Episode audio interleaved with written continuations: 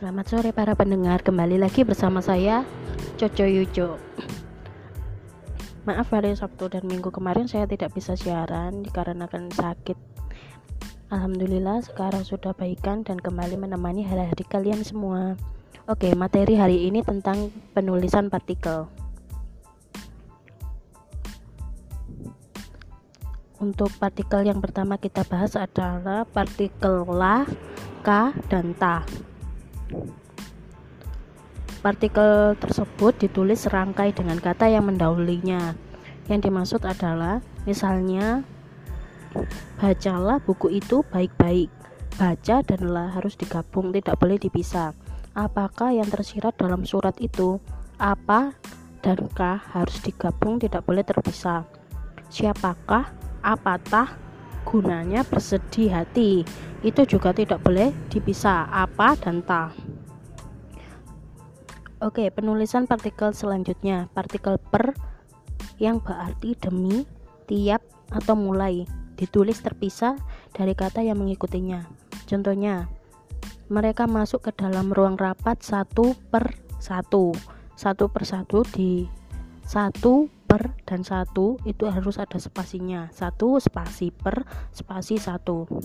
Harga kain itu 50.000 rupiah per meter, itu harus dipisah atau di spasi. Karyawan itu mendapatkan kenaikan gaji per 1 Januari, itu juga dipisah.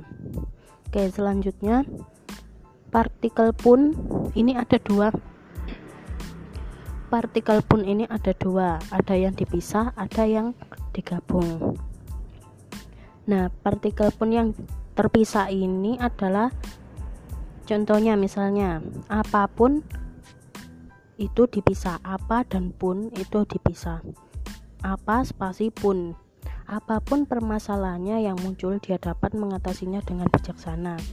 Jika kita hendak pulang tengah malam pun, jika kita hendak pulang tengah malam, spasi pun, koma, kendaraan masih tersedia. Partikel pun ditulis, partikel pun yang ditulis tidak dipisah, itu adalah partikel pun yang digunakan untuk penghubung. Misalnya, adapun, andaipun, ataupun, bagaimanapun, biarpun, kalaupun, kendatipun, maupun, meskipun, sekalipun, sungguhpun, walaupun, dan lain-lain.